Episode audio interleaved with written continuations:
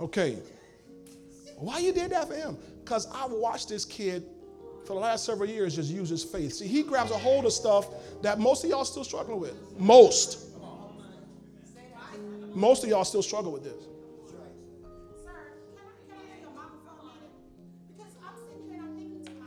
Get the microphone. No, you got to turn on. Come up here where the camera can see you. Yes, they do. Yes, they do. I'll be mama for a minute.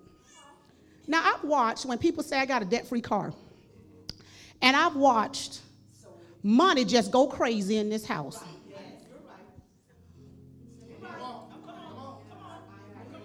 You've seen it, haven't you seen it? I'm getting in on the gas. I'm getting in on the. You know, maybe our children behave ugly sometimes because we don't see them as good ground. You see what I'm saying?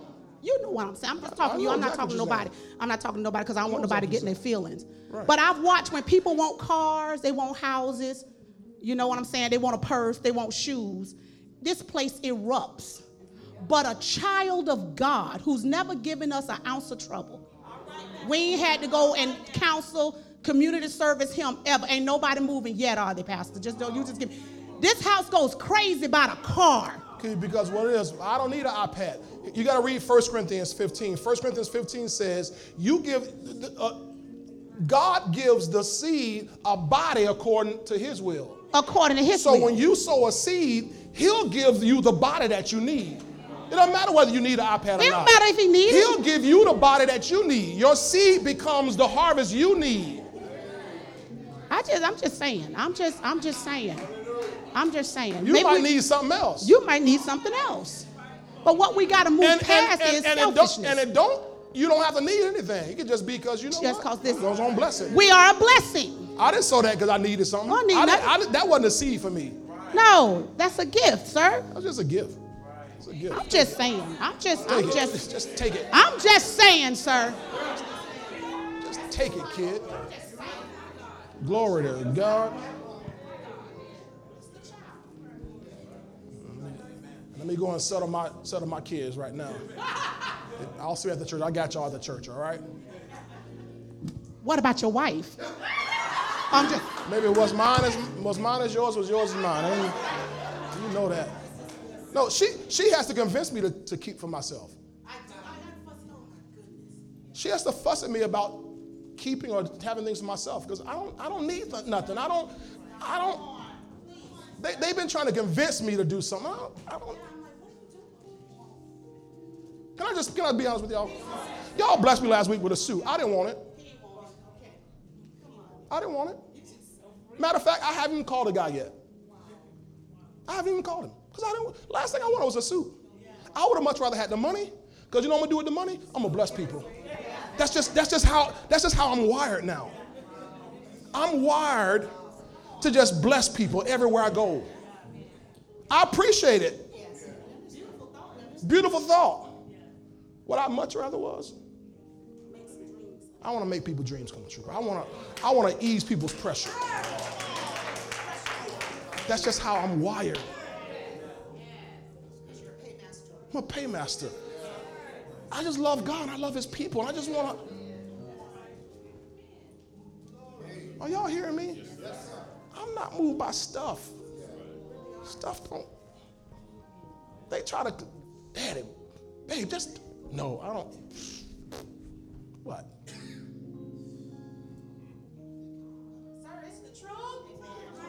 Why is Presbyterian in here this morning?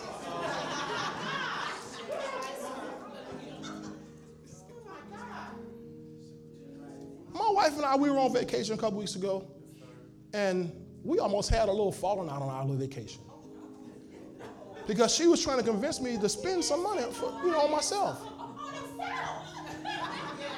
We, she, we did. We really, we really didn't talk for a few hours, honestly, on our anniversary. She's trying to convince me to spend, from, spend on myself. She said, remember you told the church they got to save a thousand, spend a thousand, sow a thousand? And I finally came back we got back. I told her, yeah, that was for them.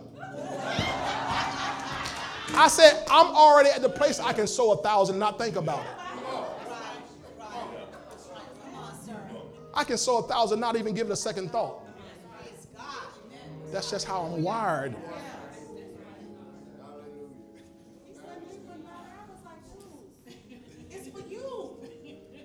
We on our, on our anniversary. Sister Gary, this is gonna come up now. Sometimes just giving y'all heads up.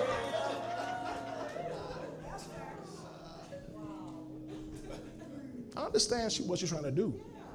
But I'm, man, I'm just, I'm so over me. I'm so over me, you just wouldn't believe.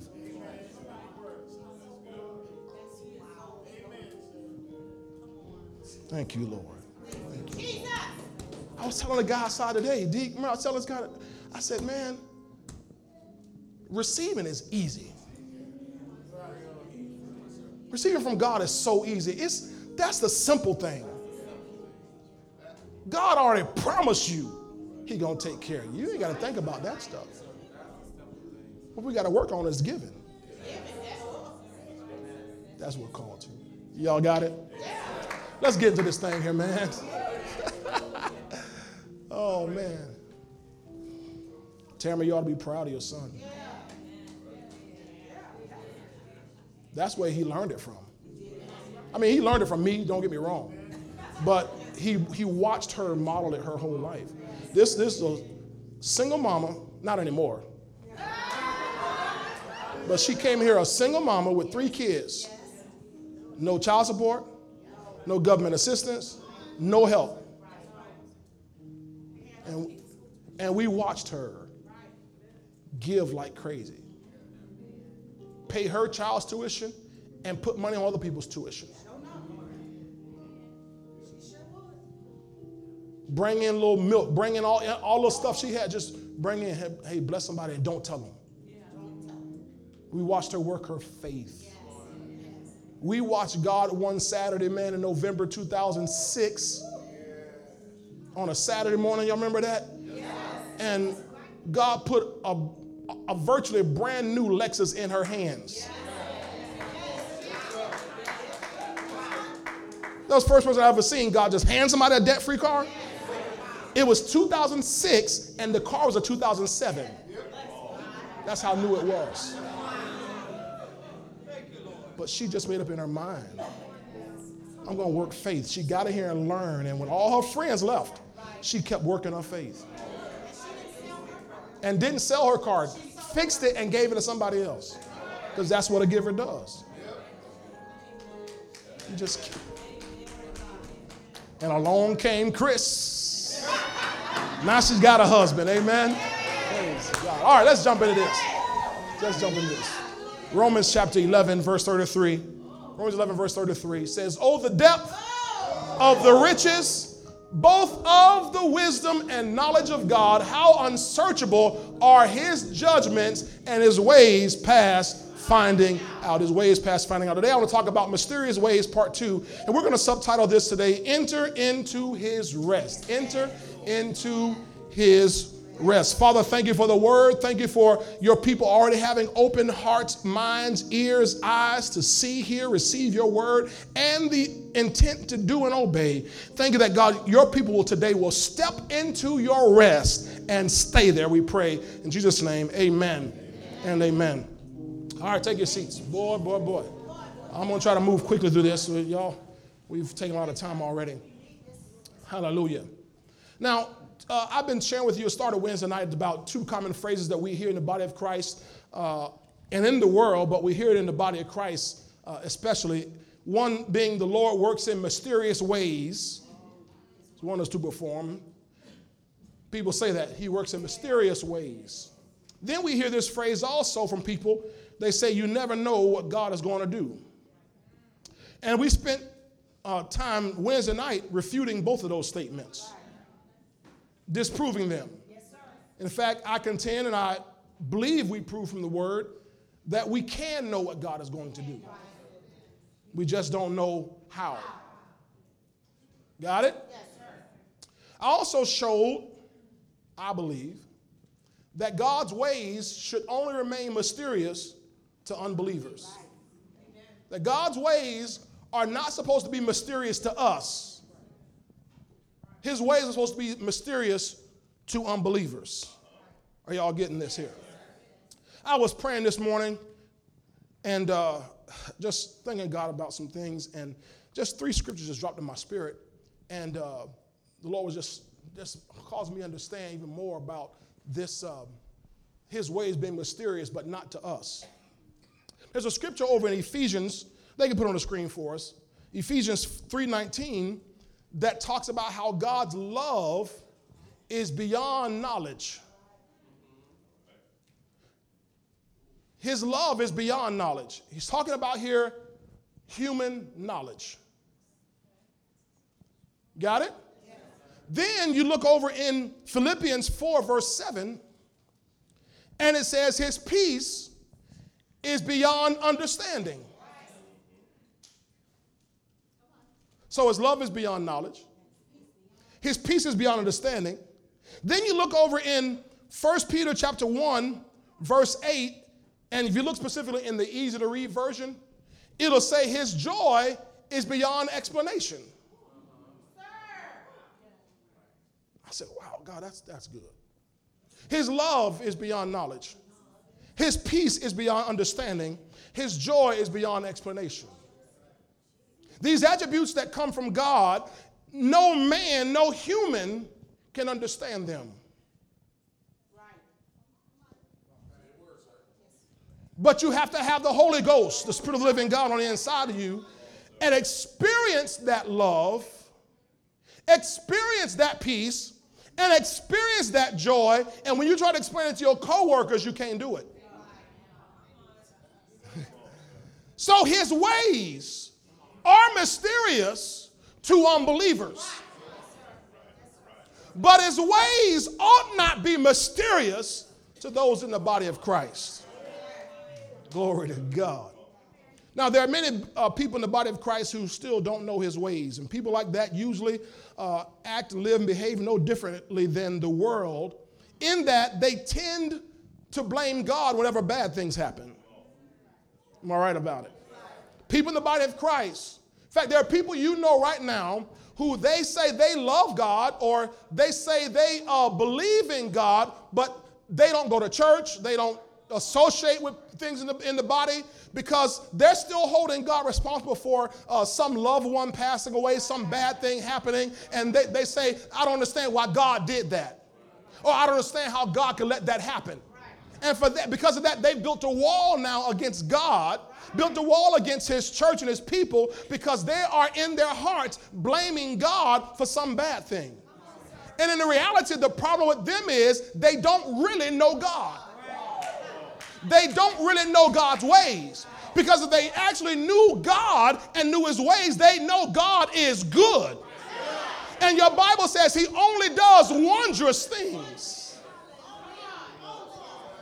There, the Bible says there is no darkness in him or no evil in him at all. So God doesn't have any bad that he can even do. Well, how come he let bad things happen to, happen to people? Well, be, uh, he, he, he can only let happen what you let happen. Come on now. Whatever you bind on earth, whatever you bind shall be bound in heaven. Whatever you loose on earth shall be loose in heaven. So you are the, the, the deciding factor or the authority in your life. But if you don't know God or don't know his ways, you assume bad things that happen have something to do with God. They don't know his ways. They don't know his ways. Now, if you never really get to know God nor his ways, you remain a habitual skeptic. I need you to understand that. You remain a habitual skeptic. Oh, I believe in God. But then something comes up and you're a skeptic about him or a skeptic about his ways. And when that happens, God is, is always on trial in your life.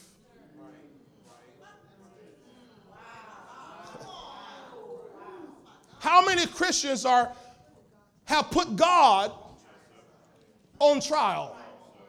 because they're not settled in his love, not settled in his word, not settled in his ways, not settled in him. So every other day he's on trial. Glory to God. Here's the, the thing, ladies and gentlemen, if God remains on trial, on trial, there is no trust. If God, as long as God remains on trial, there is no trust. My wife and I, we, again, we've been married 19 years.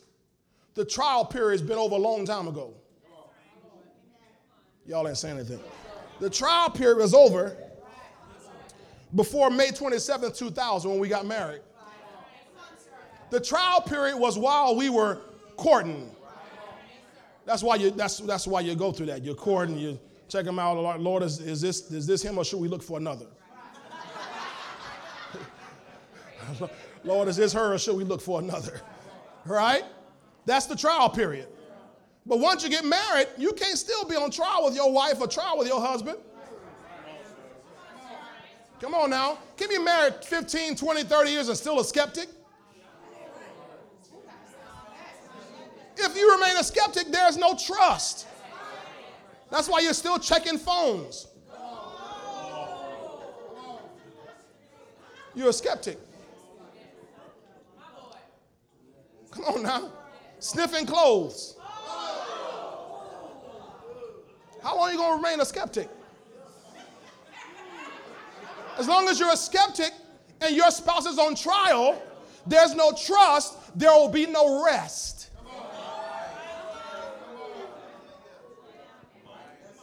And marriage, this is just your marriage minute.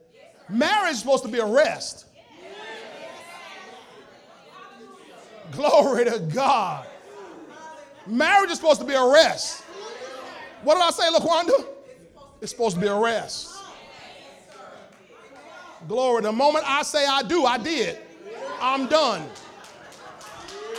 Glory to God.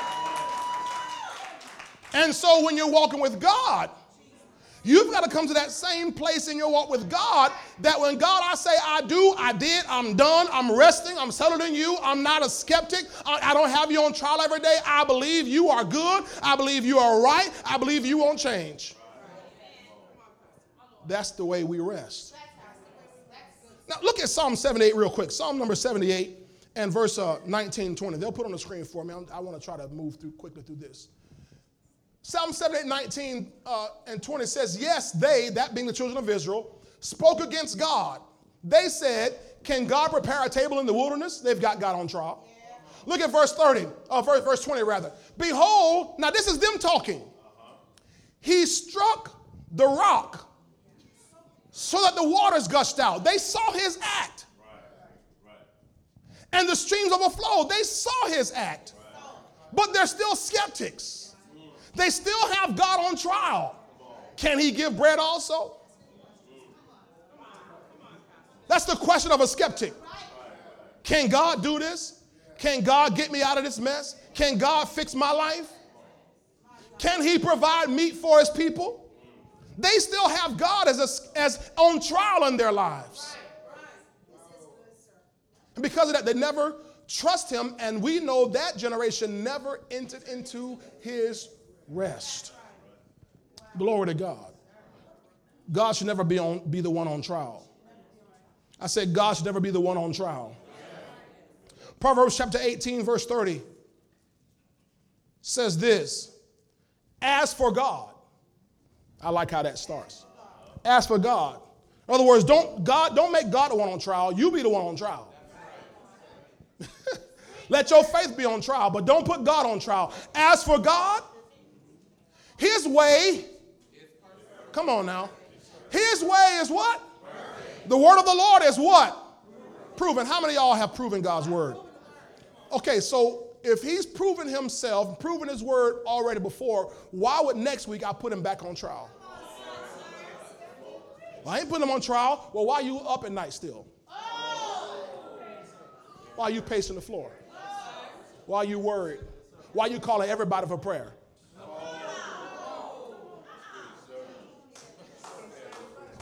I'm not picking on you. I'm just saying these, these are some of the clues that you have God on trial. Because once you get settled in God's ways and know His word is proven, you sit back and you relax. The Bible says He is a shield to all who do what? Trust in Him.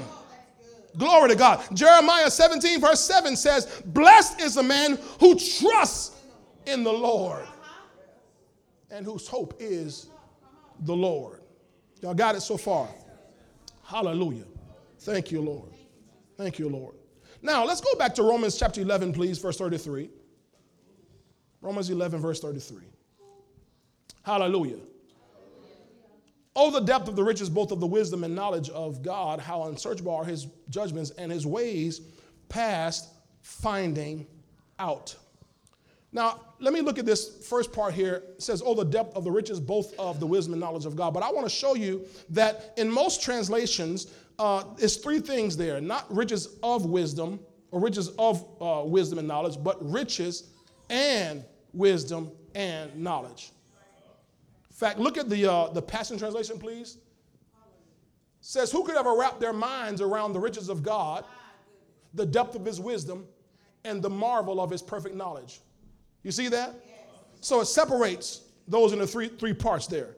Also, look in the Amplified Bible, please. Amplified. Same verse here, Romans 11, verse 33, in the Amplified Bible. You'll see this, what I'm talking about here. Glory to God. Praise God. Thank you, Jesus.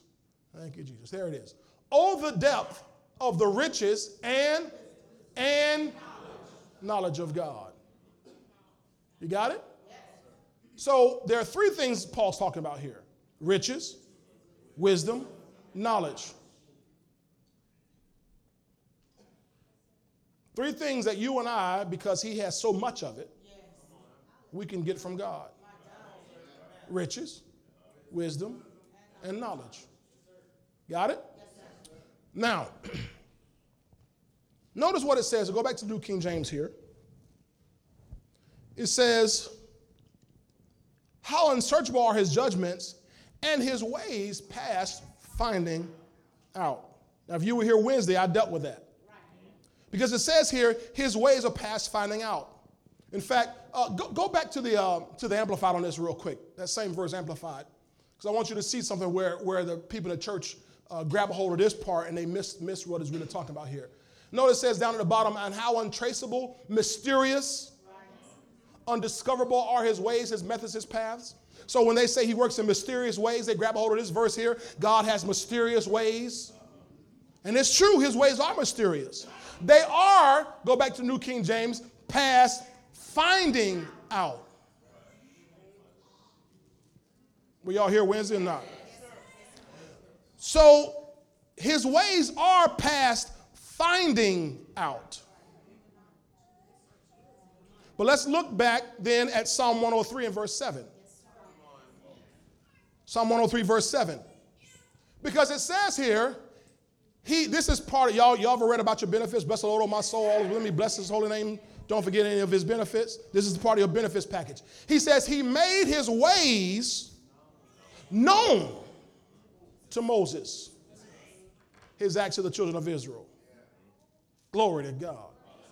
So his ways are past finding out, yet he made them known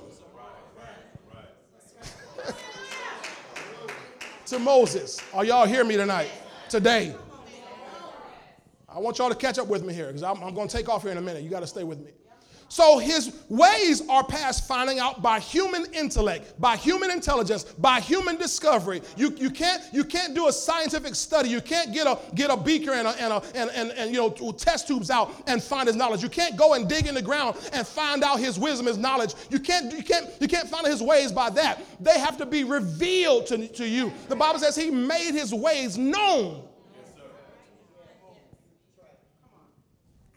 So when the church is still stuck saying he works in mysterious ways, yes, he does, but his ways ought not be mysterious to us. It's the same way when the church goes around saying that the Lord is going to come as a thief in the night. Yes, but he said it should not be as a thief to us. I mean, does your Bible say that? It says because you and I ought to already know the times and the seasons that we're in. So we can discern, hey, he's, he's about to come. It should not be a surprise to us, but he's going to come. His coming will be as a thief in the night. That means to the world, it'll be a surprise, but not to us. You got it? So his ways, they are mysterious, but not to us. The Bible says he made his ways known to Moses. Y'all hold on here. Y'all might be mad at me already. I don't know. Y'all okay? All right, now, I showed you, I'm not going to go through the whole definition of this because I went through that Wednesday night. That word ways in New Testament, hodos, and what it meant, manner and course and so forth, is almost identical to the ways in the Old Testament in Psalm 103, the Hebrew word derek, which means the same thing. So when it says his ways are past finding out, it means the same thing, the word ways, as he made his ways known to Moses. So I'm not trying to trick you into thinking this is something different. It's the same ways. Got it? All right. Now, let's dig into this a little bit more. Give me Psalm 103, verse 7, please, in the New Living Translation. The New Living Translation. Psalm 103, verse 7 the New Living Translation. Look at what it says here. It says he revealed his character.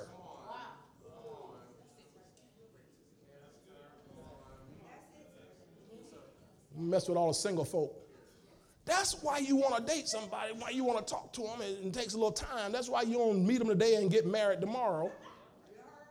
It's because you want to learn. you want to you want to learn their character not, not their reputation. Not, not their profile on Facebook or GoFish. What them things, yo? What they got all kind of stuff in? What is it called? Plenty of fish. Tinder. You know, that's that's all that's all filters, baby. That's all filters. They like looking at what is what is that? What is we did it the old-fashioned way. These, the new fashion way is they get on the computer and they find somebody. So, so, but Moses discovered God's character. And it says God revealed his character. But it says he, his deeds to the people of Israel. So the people of Israel, they didn't learn his character, they just saw his deeds. And so they were always back and forth, up and down, questioning God, kept God on trial because they never learned about his character. So when times got tight, they questioned God. Am I right about it? Times got tight, they say, You brought us out here to die? Brought us out here to die. He the one came and got you out of Egypt.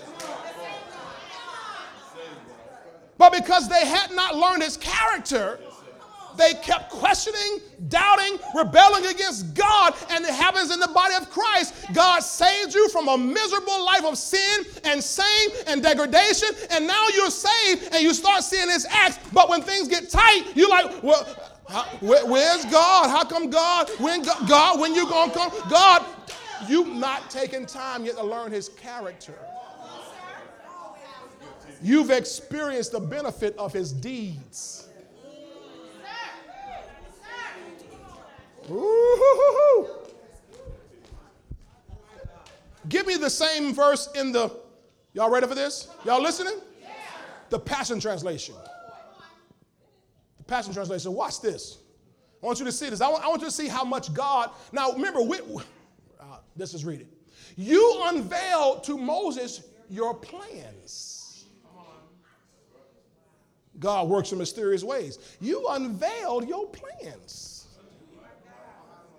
to Moses. Now remember, this is in our, our benefit list in Psalm 103. So this is a benefit you and I can have to not only know his deeds and his acts, but we can actually know the plans. Glory to God. When you know the plans, then you don't freak out if the if the acts are taking a little longer than you. I know the, I know the plan. Glory to God.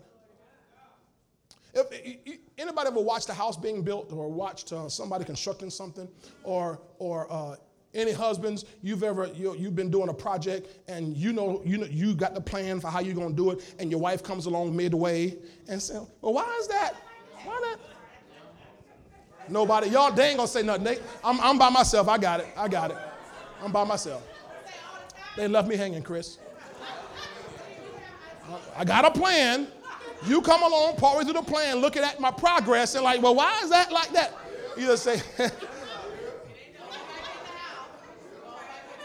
I got a plan. This is, let me do this. Thank you, Deacon Gershom. Everybody else just, you know. So God revealed, He unveiled His plans to Moses. Glory to God. One more, one more place. Uh, same place. Give me the message translation, please. I, I, think I sent that to you so we can just go right to it. The message, Psalm 103, verse 7, uh, the message. Glory to God. He showed Moses how he went about his work. Y'all, y'all, I don't, I don't think it. He works in mysterious ways. He showed Moses how. You can know the how God goes about his work. So once I know that, then I then now I enter into a place of rest. Mm-mm-mm-mm-mm. Is this helping anybody here? I apologize for it being so hot. I don't know why it's, it's, it's burning up. It's burning up. All right. Y'all see me pouring down sweat. Now, so God's ways can be known. Yes. But not through human intelligence or discovery. Because it's too deep. Yes. It's too deep. Now, I gave you the scripture Wednesday night. Let's look at it again. Uh, Psalm 25. Psalm 25, verse uh, 4 and 5. Psalm 25, verse 4 and 5 says, Show me your ways, O Lord. Huh? No, his, his, he works in mysterious ways. Show me your ways, O Lord. I can ask God. And that's what I did. I told you that when I was praying and God began to reveal this whole thing to me. I said, okay, well, show me your ways. Show me how things work. Show me how healing works. I know you heal. Show me how it works. See, once I know how it works, I can cooperate with you. I can, I can move a little easier if I, because now I know how it works. I know some inner things. Show me how sowing and reaping works. I know it works, but just show me how. Well, I don't need to know that. No, I don't need to know that. He didn't need, Moses didn't need to know that. It's just God revealed it, but he said you can. That's what intimacy is. Glory to God. Show me your ways, O Lord. Teach me your paths. Then he says, verse 5 Lead me in your truth and teach me, for you are the God of my salvation. Now, watch this part. On you I wait all the day. So he says, Show me your way. And then he says, In the end, I'm on you, I'm going to wait all day. In other words, glory to God. That's like asking somebody to teach you how to cook, and then you, you, you give them microwave minute time. Oh, you want to learn microwave cooking or you want to learn real cooking? So, real cooking takes time. Right?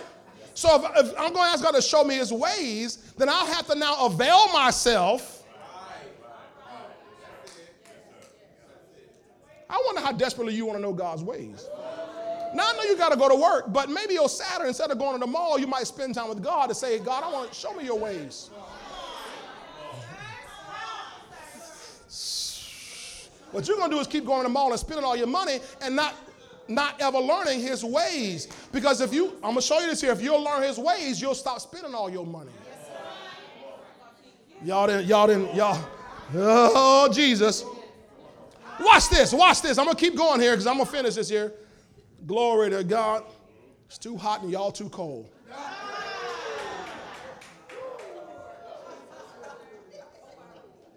So it says, On you I'll wait all the day. Verse, look, look at Job 22, please. Job 22 and verse 21. Job 22, verse 21. Watch Job's, uh, one of Job's friends talking to him. He says this to him Now acquaint yourself with him. Huh? Job, he's telling him, get acquainted with God. What's happened? Job has found himself accusing God, holding God responsible for his calamities. Right? Isn't that what the church does? The church keeps saying, you know, look at what, what, what Job went through. You know, look at what Job, look at, look at, look at, look at what Job went through. And we make it like it was God's fault. And the Bible clearly tells us it wasn't God's fault. The Bible clearly tells us Satan did it. Well, God put him up to it. The Bible didn't say God put him up to it. God asked, asked Satan, is that, was that what you've been planning? Y'all got quiet right there. Is that what you've been planning? So Job gets into this blaming God situation, and so now his friends come along and say, hey, acquaint yourself with God. You need to know God a little bit better now. I know you, see, Job had experienced all God's deeds. Oh, come on, Job chapter 1. Wealthy man, wealthiest man in all the land of Uz, the Bible says.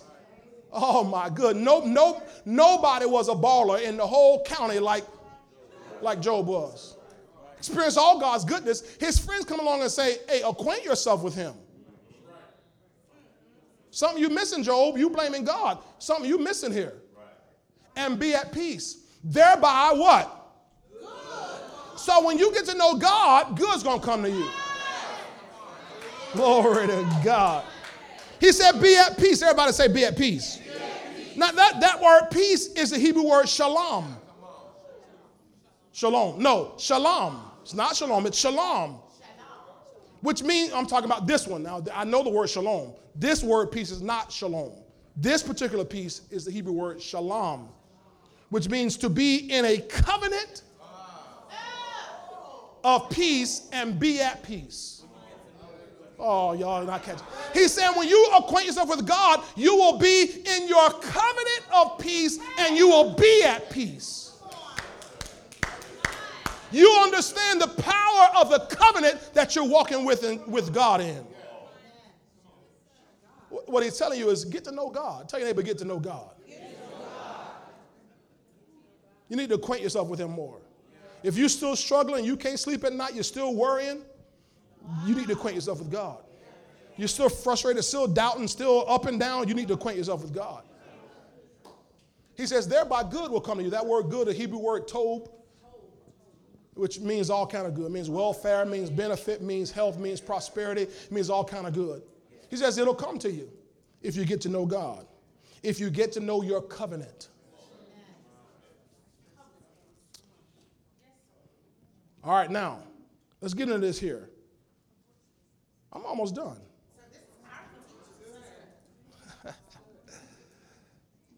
now, I said this Wednesday. I must desire and seek God's ways more than his acts. What I say?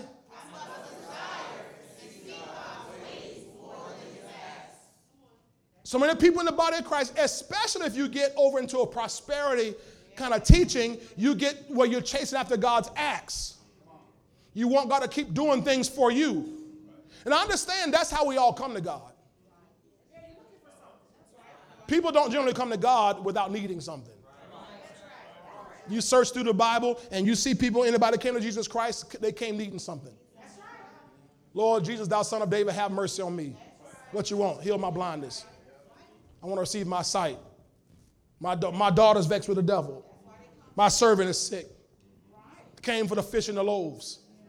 The only guys who I saw that didn't really come to him and need anything, one was uh, Nicodemus. He was already loaded. Right? The rich young ruler came him. He was loaded. He just said, Hey, I want to I wanna have what you have, though. That abundant life that you have. But generally, people come to Jesus Christ needing something. So don't pick on somebody because they come to church because I need something. That's, that's pretty much why you came, cuz. Because you needed something. You was strung out, you was broke, you was sick, your marriage is in trouble, whatever reason, whatever you came to him for, you came for. Right? So what happens is we quickly learn about his acts.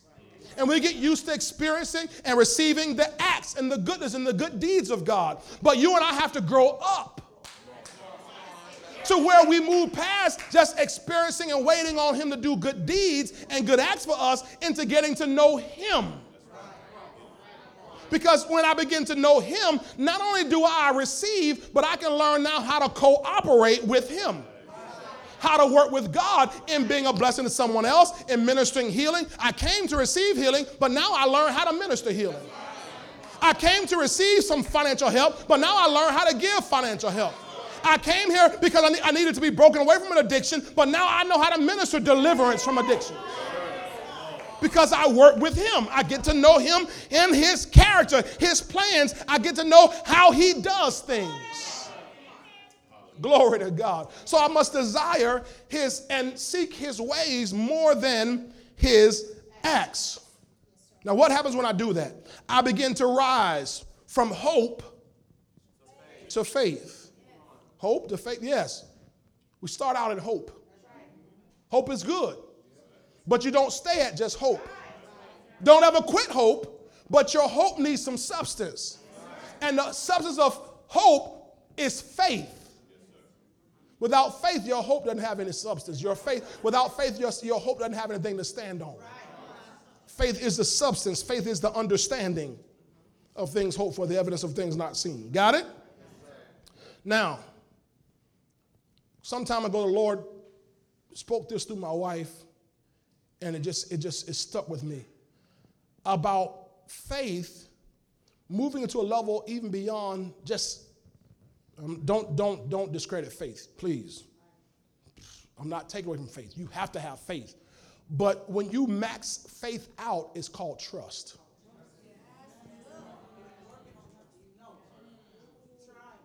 When you max, we walk by faith and not by sight, to just live by faith. That faith, when it's expressed in its fullness, it's called trust.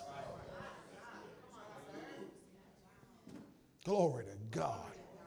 That I trust God. And I want to submit to you today that trust is entering into his rest. I enter into his rest. Now, I can't get there just knowing his acts. I have to get there by knowing his ways. Because I move from just hope to faith, and faithfully expressed is trust. That trust is a rest that we enter into. Now, look at Psalm 95. Hallelujah. That was weak as baby.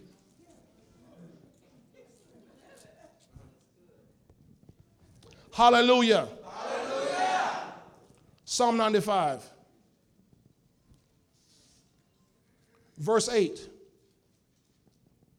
Do not harden your hearts as in the rebellion, as in the day of trial in the wilderness, when your fathers tested me that says day of trial. It looked like they on trial, but no, he says, well, your father tested me. They had me on trial. People keep talking about, oh, I got all these trials in my life. No, the problem is you putting God on trial in your life. Oh, that'll mess up somebody's gospel song. Trials come to make me strong. No, your trials are all about you putting God on trial. It ain't about God putting you on trial. God doesn't put you on trial. Y'all so quiet. God doesn't put you on trial. Is God, oh man, y'all so, is God a good father or what? I don't, I don't put my children on trial. I don't give my children trials to make them strong. I'm a good dad. All I think about is what good I can do for them. That's all I think about is well, how can I how can I bless them? I'm, I'm a good dad. Well, if we being evil know how to give good gifts to our children, how much more will your heavenly Father give good things to those who ask him? Y'all got this? So God is not putting you on trial. It's, the problem is us putting him on trial. When your fathers testing me, they tried me though they saw my work or they saw my deeds, they saw my acts, they still kept trying me because they didn't know his ways. Look at verse 10 here. Verse 10 For 40 years I was grieved with that generation and said, It is a people who do what? They go astray in their hearts, and they do not know my ways. When you don't know his ways, that's why you go astray in your heart. That's why people they can be in church serving God one day, and you look at the next year, they, you what you doing? What? What, what happened? That's the answer. They went astray because they didn't know his ways. They were just experiencing his acts, and the acts became too infrequent for them, or the acts weren't big enough for them. How come so and so got that kind of, and I got this little old thing? Well, praise God for your little thing you got, baby. If you learn to be grateful for the little thing you got, you'll start getting bigger things. He said, so they go astray in their hearts. They do not know my ways. And watch the worst part of this. So I swore my wrath, they shall not enter my rest. So when you don't know his ways, you try God, you stray from God, and you don't enter into rest. Praise God. I hope this helps you in a minute. All right, now, thank you, Lord. I was praying this morning, this, this, this scripture came up too. Go to Isaiah 26. Isaiah 26. Because this is something God wants us to experience, ladies and gentlemen, is rest. When you don't rest, you, you age.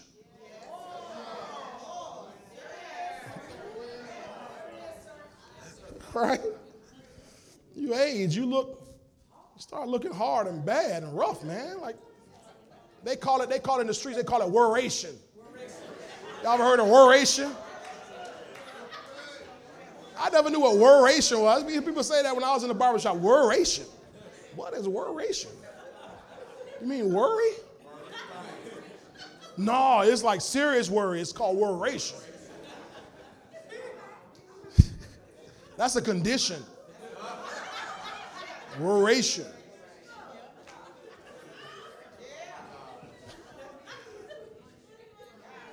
Well, if you want to get rid of worration, the key to work, the prescription for getting rid of worration is getting over into his rest. How do I do that? Begin to learn and discover his ways.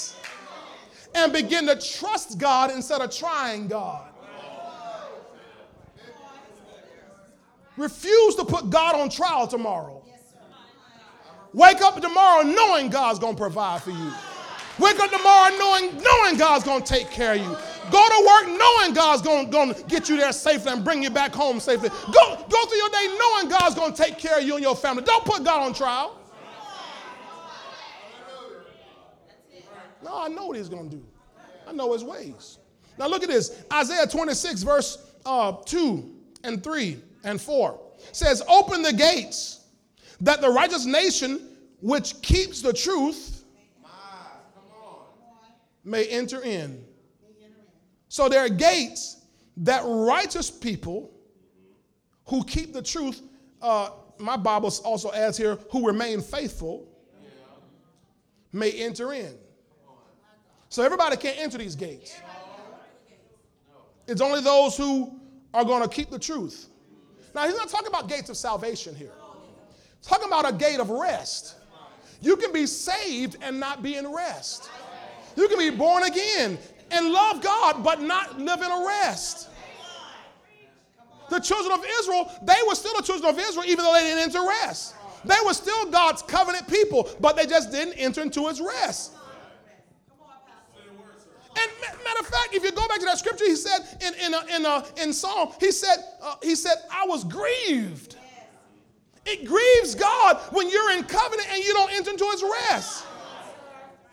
He wants it for you more than you and I want it for ourselves. Are you hearing me? What, what I'm saying to you? He says, So open the gates that the righteous nation which keeps the truth may enter in. Verse 3, please. Verse 3. You will keep him in perfect peace whose what? Mind is stayed on you. Why? So many times we quote the first part of that, but we forget that third line. Because he trusts in you. Because I've entered into a place of rest, he's going to keep me in perfect peace. This, this word here, when you look at this word peace, it is the word shalom. It's the word you know, shalom. And matter of fact, the word perfect is the word shalom. So it literally means you will keep him in shalom, shalom. That's that's show enough. That's y'all know what show enough means, right?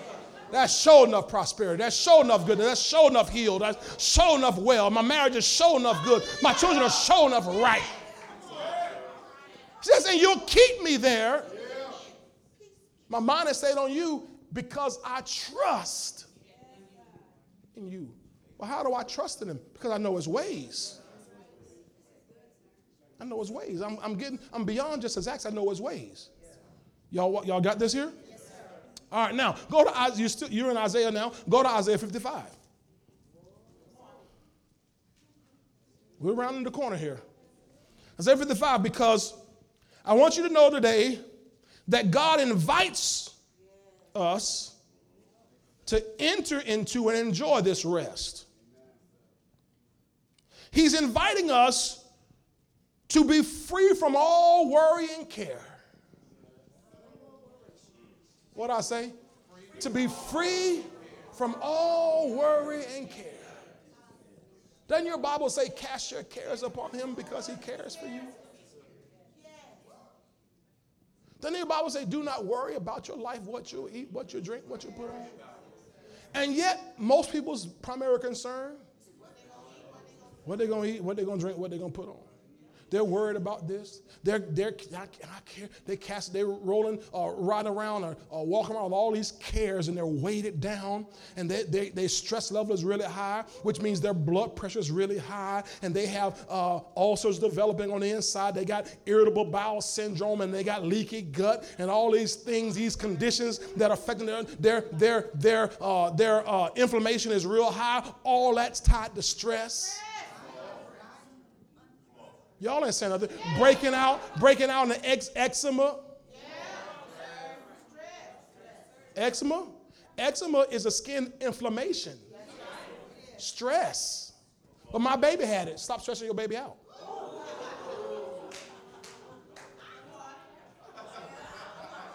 Let your baby rest.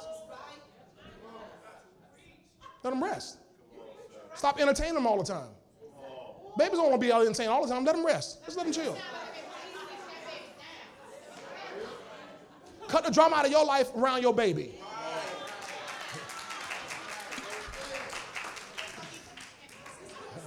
Who do you think talking to? Um, we had our babies had eczema. We know about it. Healed, gone, delivered. I like when y'all get quiet. Ain't nobody mad with the devil in you. But if you get mad, you'll get glad in a minute. Praise God. So God wants us to be worry free and carefree. So watch Isaiah 55. Watch this, verse 1. Ho! That's, that's how we used to stop the ice cream truck on the street. Ho! Everyone who thirsts. Now watch. Now remember, remember what we what we what we said. What our premise is his ways are past finding out. So he's going he they say he works in mysterious ways. So we're going to see a mysterious way of operating that the world cannot understand, but he's telling you, I'm trying to get you to understand this. Ho! Everyone who thirsts, come to the waters.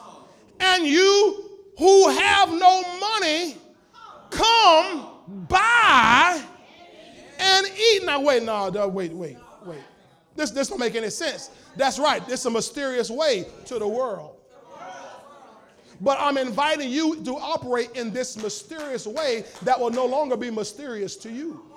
He says, Come, buy, and eat. Yes, come. Now, remember, he's talking to folk who don't have any money.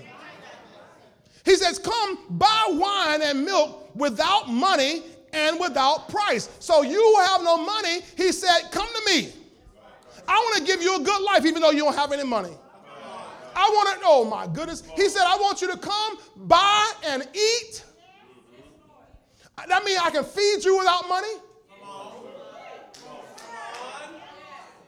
I can supply your needs without money. You don't have to have money to come and experience my goodness. If you come and learn of me, I'll show you something that's so mysterious to the world that if you come and just rest in it, it's going to blow the world's mind. But you'll be like, that's just how God operates. So come. Now remember, he's talking to you first, you who have no money.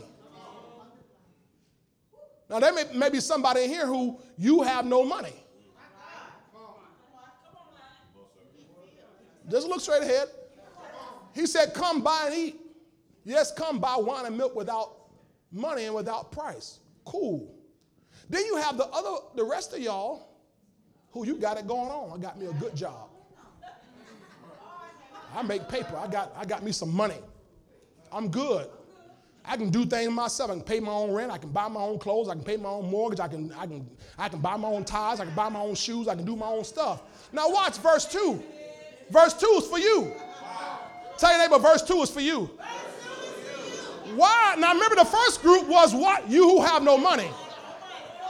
The next group is why do you, the ones with money, spend money for what is not bread and your wages? That means you got money. You got yourself your good job. Your good job telling you how, uh, where you can live, what you can drive, what you can eat, what kind of clothes you can put on. This is what you, you're letting your good job, your check tell you that. You live, y'all quiet. You, you live life based on your budget from your check. And God is saying, if you come to me, I can bust your budget. Because he says, why do you spend money, in other words, your money, for what is not bread and your wages for what does not satisfy? That means the money, the stuff you are doing with your money don't even really make you happy. You just tell the truth. That ain't, that ain't the house you really want to live in. That ain't the apartment you really want to stay in. That ain't the car you really want to drive. That ain't the clothes you really want to wear. That ain't the place you really want to eat. You're not even satisfied by it. But it's all that, that they'll let you, they, they said that's all you can afford.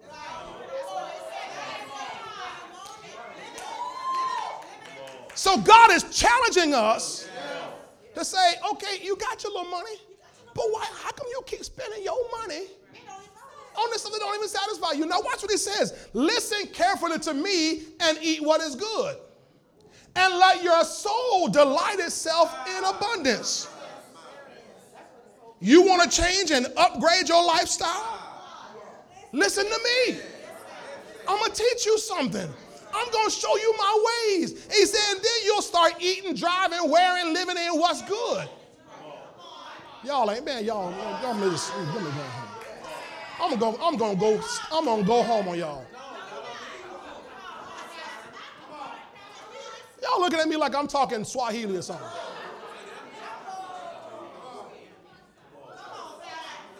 I'm telling you what he's trying to invite you into. He said, I know your check ain't gonna get it. You looking at your check and you said, "Oh man, this is a great check," and God is saying, "That's that's cute.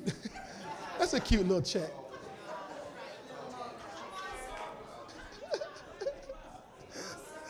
oh Jesus! Oh my God! Move on, Pastor. Okay.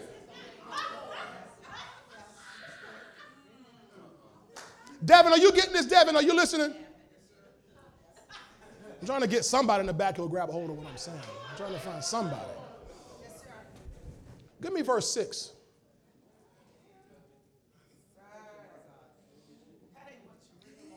Seek the Lord while it may be found. Call upon him while is near. Keep going, please. Keep going. Going all through verse 11. All the way through verse 11. Glory to God. Let the wicked forsake his way.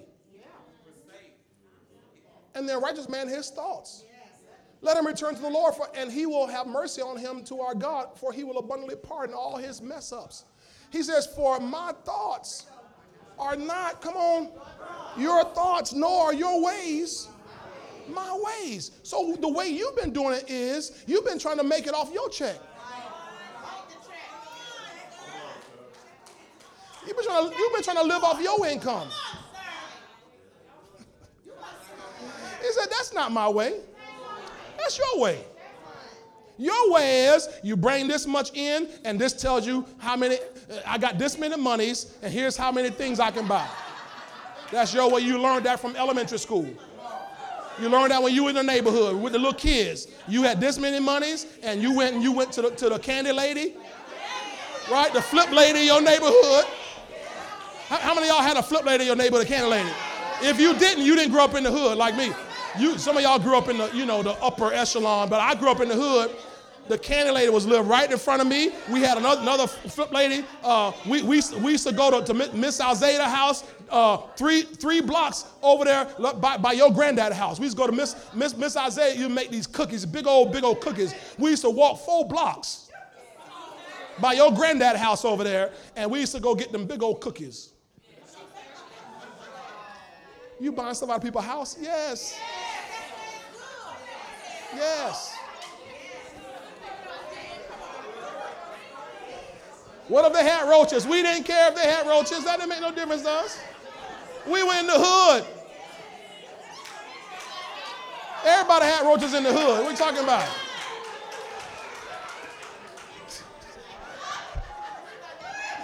I mean, we used, to, we, used to, we used to drink outside. Well, I need some water. Inside, no. Get that water hose with lizards and everything and look, drink out that water hose. That was just how it was in the hood. Go inside. Take your butt back outside, drink out that water hose. Am I right, Glenn? That's how it was.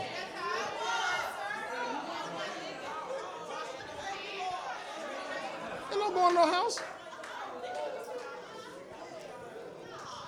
So we learn at an early age. I get this many monies, and I, I, can go. I can go to the flip lady, the, the candy lady, or I went to the to the to the school store.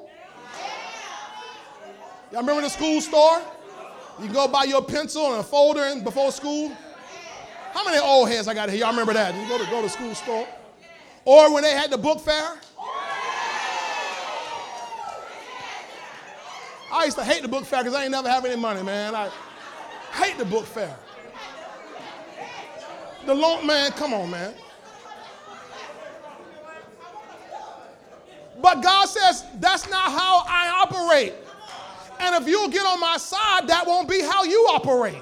He says, Your thoughts are, my thoughts are not your thoughts, nor are your ways my ways, says the Lord, verse, verse uh, 9. He says, For as the heavens are higher than the earth, so are my ways higher than your ways, and my thoughts implied higher than your thoughts. Verse 10, keep going. For as the rain comes down and the snow from heaven, and do not return there, but water the earth, and make it bring forth and bud. He's teaching seed time and harvest. He says that it may give what? Seed. And what? He's taught the seed time and harvest formula here. He said, These are my ways. With seed time and harvest, you operate above your paycheck. That God says you don't, it doesn't matter how many monies you have. I can bless you beyond your monies.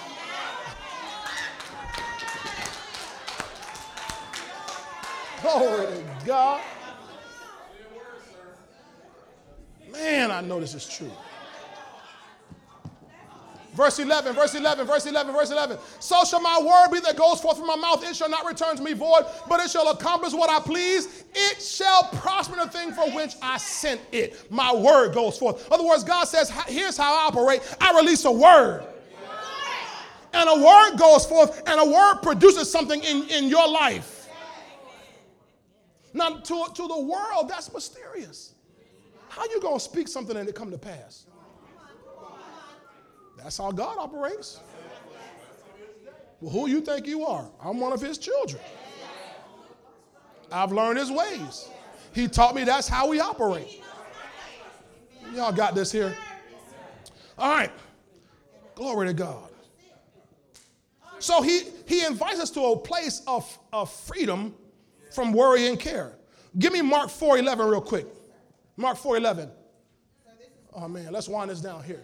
And he said to them, To you, this is Jesus talking to his disciples. He says, To you it has been given, to you exceeding grace, to you believers, it has been given to know the mystery of the kingdom of God. So his ways are mysterious, right? But to us, it's been given to us to know the mystery of the kingdom of God. So, yes, they are mysterious. But you and I don't have to live in mystery and intrigue. Our life isn't supposed to be no suspense thriller. No, I'll never know what's going to happen. Scared to go around the corner. No. Mm-mm. I know. I know what God's to do. How you know what God's to do? Because His Word already told me what He's to do. I just don't know how He's to do it. I know He's to heal my body. I know He's to make a way out of no way. I know He's to come through for me again. I know He's to save all my children and my grandchildren and my great grandchildren. I know He's to do it. I just don't know how He's to bring it to pass. So to me, it has been given to know the mystery of the kingdom of God. But to those who are what? Outside. Outside. That's the unbelievers. All things come in parables or as mysteries. If you read the same thing in Matthew 13, 11, it says, To them it has not been given. All right, now stay here in Mark 4, 11. Now look down at verse 26 as he's going to show us. Remember, he just said, I, I caused you to know the mystery of the kingdom. Now look at verse 26. The kingdom of God is as if. He's showing you how the kingdom operates. He's about to take away all the mystery out of your financial prosperity. I'm going to take away all the mystery out of all your uh, the problems that have been plaguing your life. I'm about to remove them. He said, "You want to operate by the kingdom standard? Here's how you operate. The kingdom of God is as if, or operates this way: a man should scatter seed on the ground, Caleb, and should sleep by night and rise by day. The seed should sprout and grow. He himself." Now, when the farmer sows a seed, does he know it's going to produce? Yes. yes. He just doesn't know how. The question is not, is it, is how.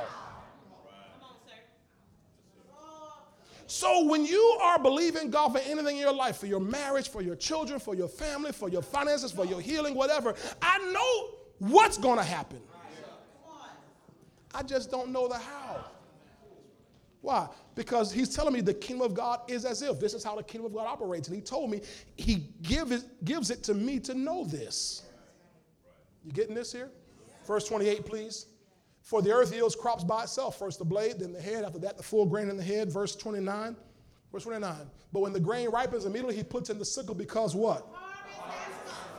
The harvest has come.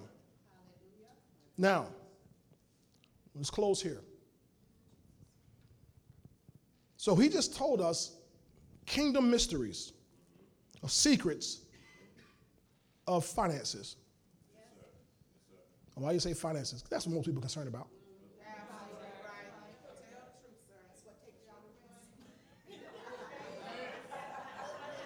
I, I, was told, Deacon Mack, I think, shared it with me. Uh, somebody shared. It. No, I think that might have been you. I heard about uh, um, Soaring Eagles went out ministering on Friday night, right? And I heard they were out to pray for people, and they asked somebody, "Hey, what do you need prayer for?" And one gentleman I heard said, prosperity. prosperity. Now, these are, I'm, I'm assuming they're kind of living out there in Campbell Park. They're living out there. I mean, they're on, they're on the streets, they're homeless. And we're going to come, they need to be saved. Or you want prayer for healing? They No, we want prayer for prosperity. We need money. Y'all ain't saying, y'all don't like that. See, the church fights this teaching so bad, and yet people in the world, their number one issue they're dealing with is money. Number one issue most people in the church dealing with still is money. And we act like it's not an issue, so don't talk about that. Yet that guy, in, in, in all earnestness, said, You want to pray for me? Pray for some prosperity. I need some prosperity. I need some money. That's somebody on the street telling you the straight up truth. They ain't pull no punches. I need prosperity.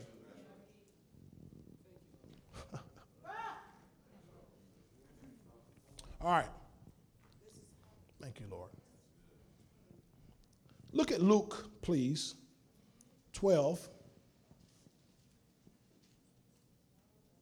Lord, show me the scripture, scripture mm, maybe Thursday in prayer. This is just, I love spending time with God, man. He just, he talks so much, at least. The Lord talks a lot. You try to try to keep up with God. I mean, my little phone and my little Bible, I got script stuff all over my Bible. And when I got my new Bible, I was like, this one, I, when I got it, I'm like, I'm never gonna write in this one. I'm not, I'm not gonna write, I'm not gonna highlight. I wanted to have a clean, perfect Bible. The Holy Ghost ruined that.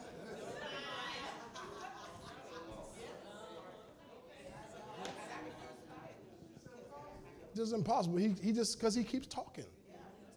So, Luke um, 12, let's close here. 29 to 32, but I want to read it from the message translation. I want y'all to read with me. I'm going to let I'm going to let the scripture close this message. He says, ready, read. What I'm hold on, hold on, I'm sorry. This is Jesus talking. Just so we have some context. This is Jesus talking to his people. Got it? So I want you to hear Jesus right now talking to you. Got it? Ready, read. What I'm trying to do here is get you to relax, not be so preoccupied with getting so you can respond to God's giving. People who don't know God and and the what? Fuss over the now pause. Is this clear? People who don't know God and the way He works fuss over this stuff.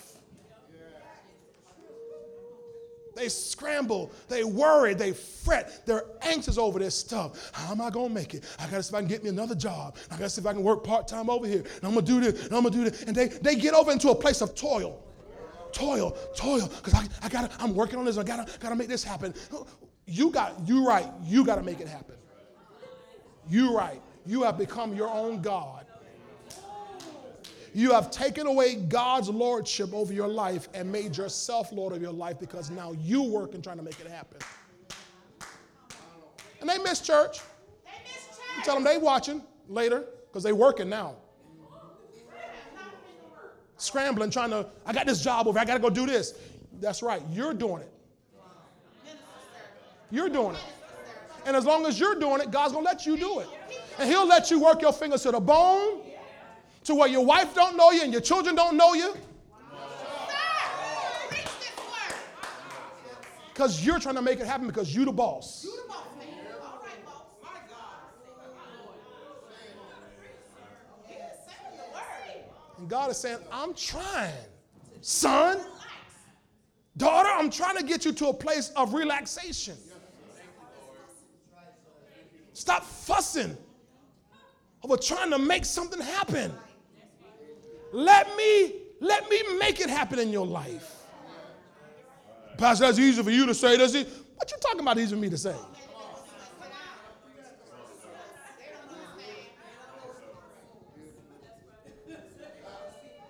He says people who don't know God. I know God. No, you don't. You know his acts. You don't know him. I'm saved. I ain't say you wasn't saved. Talking about knowing him. Relationship. Intimate relationship. Where you trust. Yeah, but what if? See, as long as you keep with them what ifs, you got God on trial.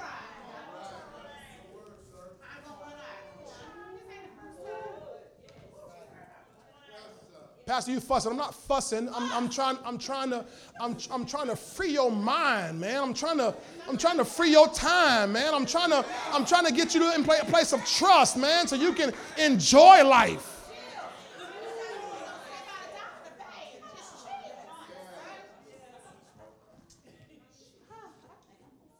Pastor, you know what you're talking about. Listen, you, until you until you have I know about crying as a husband and a father of four.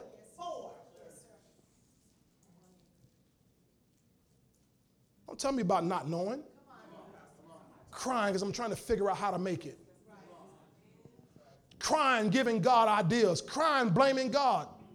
I had the audacity one day to tell God, God, if you were my son, I wouldn't let you go through this. I'm yelling at God. I ain't talking about 20 years ago. I'm talking about before I learned his ways. See, none of y'all ever cried. None of y'all, none of y'all was ever frustrated enough to be yelling at God. Yeah, I was yelling at God. What's wrong with you? You don't see what we're going through? How long, God? When you gonna come through?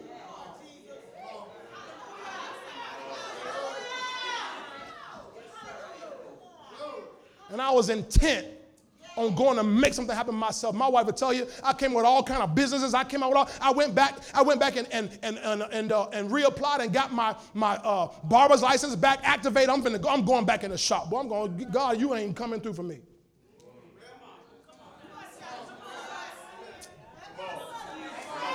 You ain't moving quick enough. I'm gonna go make this thing work. And God arrested me. Said, You sit down and learn my ways. And I remember crying just as hard when this peace came on me peace of re- just resting. I cried as hard in this rest and peace as I did when I was frustrated. I cried, I said, Lord, I, I'm so sorry. I repent for not trusting you, for thinking I was going to help you, and thinking I could help myself. Problem was, I didn't really know God. I knew his acts. I remember the one day, it was, it was around Thanksgiving, about 2012 or so, I think it was. And I had no, no, before that, I had no money. No money. Me, my wife, four kids, and all we had was her little check. Little. That's all we had was her little check.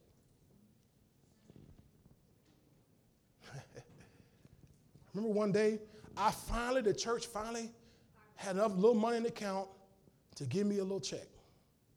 A little check. And I remember driving, I was in the car on the way to the bank. And all of a sudden, I'm, I'm dancing, I'm praising God, I'm like whistling, I'm singing. I'm like, I got me a little check. It's like just before Thanksgiving. I'm like, whoo, I got me a little check. And I'm driving, all of a sudden, in my spirit, God says, Oh, now you happy? I heard him. He said, Oh, now you're happy? I said, Yeah, I'm happy. I got a little, I got a, got a check. Oh, so now the check makes you happy. Now the check made your life made, made your life better. All of a sudden, I went from praising and you know like woo! to now boo crying driving the street. And, uh, I'm, and I'm crying so hard driving I'm, go, I'm going down First Avenue South headed towards downtown. I'm ready to go to Synovus Bank. I'm like I gotta because I'm going through the drive I'm like I gotta gotta get my get all this stuff and snot out you know I gotta get, get everything clean so I'm about to go to this drive I'm like oh my God I'm, I'm like Lord I repent. I'm so sorry. You're right. I realized my trust was in that check. And some of you right now, you're putting all your trust in a check. You're putting all your trust in what a job can do. And that's why you're not experiencing his wondrous works. You're still paycheck to paycheck, to paycheck because your, your, your trust is in that check. But he has wondrous works that will slap your check silly.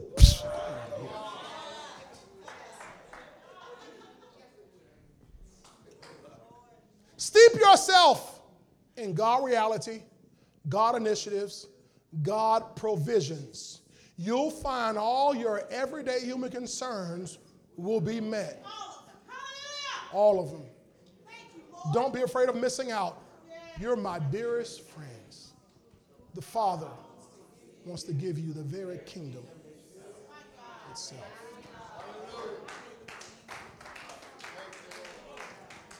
It's all right. Go ahead and give God a praise if you receive that. Just give God praise.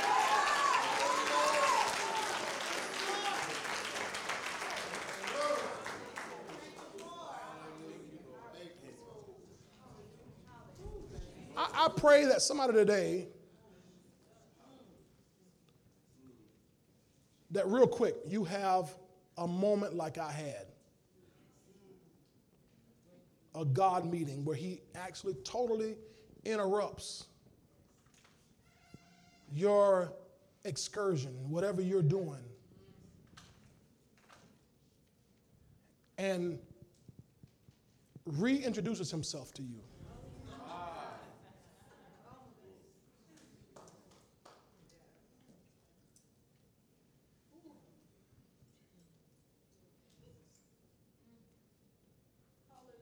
When Abram first met God, he was just Jehovah. By the time he got over in Genesis 17, he said, I'm El Shaddai. God reintroduced himself to Abram. I'll show you something different about me. I pray that the Lord will reintroduce himself to you in a way you've never seen him and known before. That you would begin to go beyond knowing just his acts, to knowing his ways, to knowing him. To know him. That's what Paul said. I want to know him in the power of his resurrection, the fellowship of his suffering. I want to know him. Because when you know Him, you move from just hope for acts to faith and trust in Him. So that if the act doesn't happen tomorrow, your faith still stands. So if the healing doesn't manifest this week, my faith still stands. We used to sing a song, Tis so sweet to trust in Jesus, just to take him at his word, just to rest upon his promise, just to know, Thus saith the Lord. It's sweet to trust. Ain't no worries. Ain't no cares.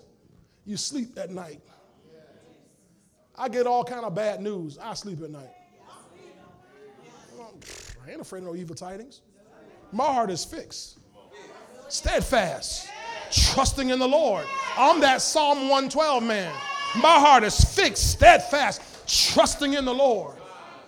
Because I know He will come through.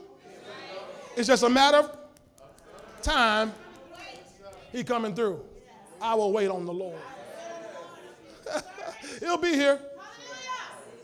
Come on now. If you had somebody in your life and they they uh they they constantly uh fell through on their word, you don't have any trust. You'll start panicking. But if somebody you have, they always come through on their word, and they say, "Hey, I'm coming to pick you up at three o'clock," and three o'clock show up, and they don't they're not there, you don't panic. You, something came up, they'll be here. I trust him. They're man of his word. God is a man of his word. His word is proven. His word is tried, tested, and is true. And he cannot fail. He cannot fail. I'm asking everyone to stand to your feet.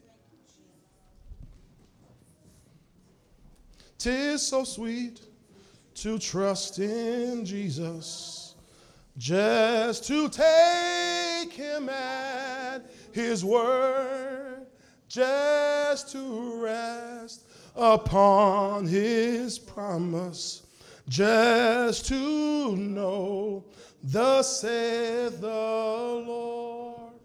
Jesus, Jesus, how I trust him, how I prove him o'er and o'er. Jesus, precious Jesus, oh, for grace to trust him more. you want to live a sweet life? Learn to trust him. Learn to trust him.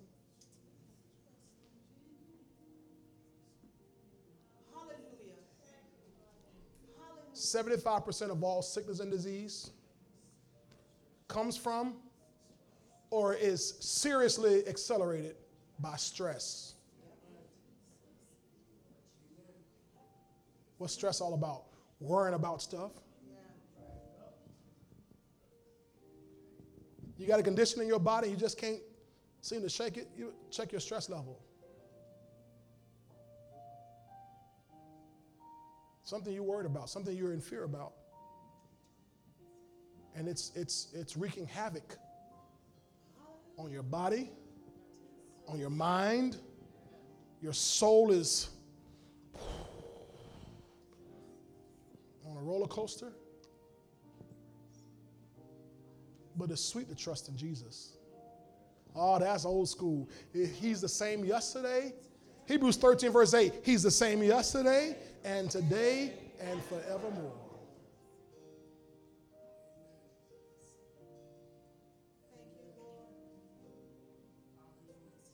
Everybody, close your eyes.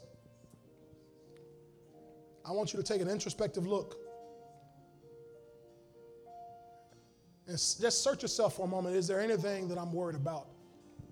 Anything I'm anxious about? Anything I'm frustrated about? Anything I'm I feel like, you know, oh man, you're constantly thinking about it? Or do you live a carefree life? Have you entered into his rest? Because if you're not entering into his rest, I want to invite you into his rest today. I believe I've made it clear from the word how you do that. Seek his ways. Know his ways, not just his acts. Get to know him. Get to know him fellowship with Him. On Him, wait all the day.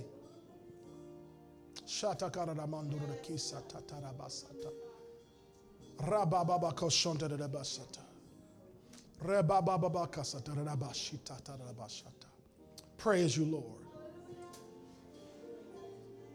Hallelujah. Hallelujah. Thank you, Lord. Thank you, Lord. Thank you, Lord. I can't answer that question for you, only you can answer it. It's between you and the Lord. Right now, if you have discovered something, I want you to just begin right now to commit that to Him. I want you just in your own heart cast that care on Him. Roll that burden over on Him. The Bible says, roll your burden upon Him, He will sustain you. Cast your cares upon Him because He cares for you. Take no thought. Don't worry about your life, what you'll eat, what you drink, what you put on. The Bible says, Your Father already knows you have need of all these things. It says, After all these things, the Gentiles seek. The Gentiles panic over these things. But you and I have no need to panic. we have a good Father, a very good Father. You're a husband, you're a dad, you're frantic about how you're going to take care of your wife and your children, all these things you got to do. If you're a single mom, single parent, you it just seems to be insurmountable odds and things that are against you. Oh, no, no, no, no, no, no, no, no. You have the help of the Holy Ghost, the Holy One Himself to help you. He wants you to in, enter into a rest. You can't fix it. If you could have fixed it, it would have been fixed yesterday. Would have been fixed yesterday. I'm sure. I'm sure you'd have fixed it by now. But you couldn't, and you can't. So don't. Don't try. We have a wonderful God who wants to take care of you. Ha! Did you hear what I just said? He wants to take care of you. He wants to take care of you. Every little detail. And, and he wants to give you the desires of your heart. He wants to give you stuff that does make you smile, make you happy. Take care of your needs, give you the desires of your heart, use you to bless other people. He wants to work with you, work in you, work through you. Hallelujah.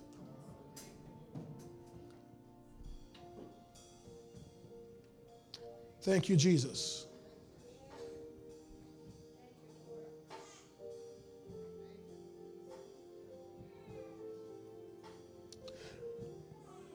Dear God, I'm asking you right now that you look upon us and see every person who has uh, some area or another of their life where uh, they're carrying that care, that word, that anxiety, where they're trying to do it themselves, trying to make it happen. God, if they'll be honest, it ain't happening. It ain't working. They know it's not. But Lord, we've not known how to switch over. We've not known how to um, really move into this rest. But I believe you've shown us by your word today how to do it. You've invited us to it. I pray that today every person in this room would do as the word says in Psalm 107 they come to their wits' end and cry out to you, God, and you would bless us and deliver us from all our distresses. Thank you, Lord, today that every man, woman, boy, girl in this place will be released from all care, worry, anxiety, fear, all stress, and that God will become like little children who will just chill, relax in the care of a loving Father. We believe in your reality. We believe you are real, you're alive, you're well, and we'll let nobody tell us any differently, oh God. We believe you are alive, well, and you care for your children. It's your good pleasure, according to Luke 12 32, to give us the kingdom. It's your good pleasure to give us the kingdom. So we receive it. We receive everything you have for us. We rest and we settle ourselves in you. We receive healing in our bodies. We receive finances, God, in our lives. We receive restoration in our families, oh God. We receive the salvation of our sons and our daughters and our grandchildren, God. We receive everything, Lord, that we've been praying for, everything you have for us. We receive it now in the name of Jesus Christ. God, I thank you that we will move into a perfect peace, a shalom, shalom of nothing missing, nothing lacking, nothing broken in our lives whatsoever. Thank you, Lord. No more brokenness, no more shortfalls. Thank you, Lord, for windfalls in our lives, breakthroughs in our lives. Hallelujah. Miracle manifestation in our lives. Thinking that God, somebody will wake up tomorrow, Lord, and that pain that's been there for 20 years will be gone. In the name of Jesus, because we rest in you, oh Lord, and that issue that they've been battling with, Lord, for years will be gone and changed in the name of Jesus Christ. Our trust is not in doctors. Thank you for doctors, God, but our trust is not in them. Our trust is in you, Jehovah Rapha, our healer. Thank you that it is so.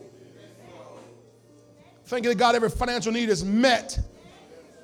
That things turn around swiftly in our lives because you, Jehovah Yireh, our Jehovah Jireh, our El Shaddai God, are our great provider. We just thank you, Lord. Thank you, Lord. We trust you. Thank you for the sweet life that we live from this day forward. Hallelujah. Love beyond knowledge, peace beyond understanding, and a joy beyond explanation. Thank you. We'll live it and enjoy it all of our days, we pray. In Jesus' mighty name. Amen. Amen. Put those hands together and give God a great praise today. Lord. Hallelujah. Hallelujah. Glory. Glory. Glory to God. Hallelujah. Praise you, Lord. Praise you for your rest. Thank you for your rest. Thank you for your rest. Hallelujah. Praise you. Glory to God. I thank you, Lord. I thank you, Lord. Thank you, Lord. Praise you, God. Hallelujah. Rest easy in Him. Tell your neighbor, God's got it. You rest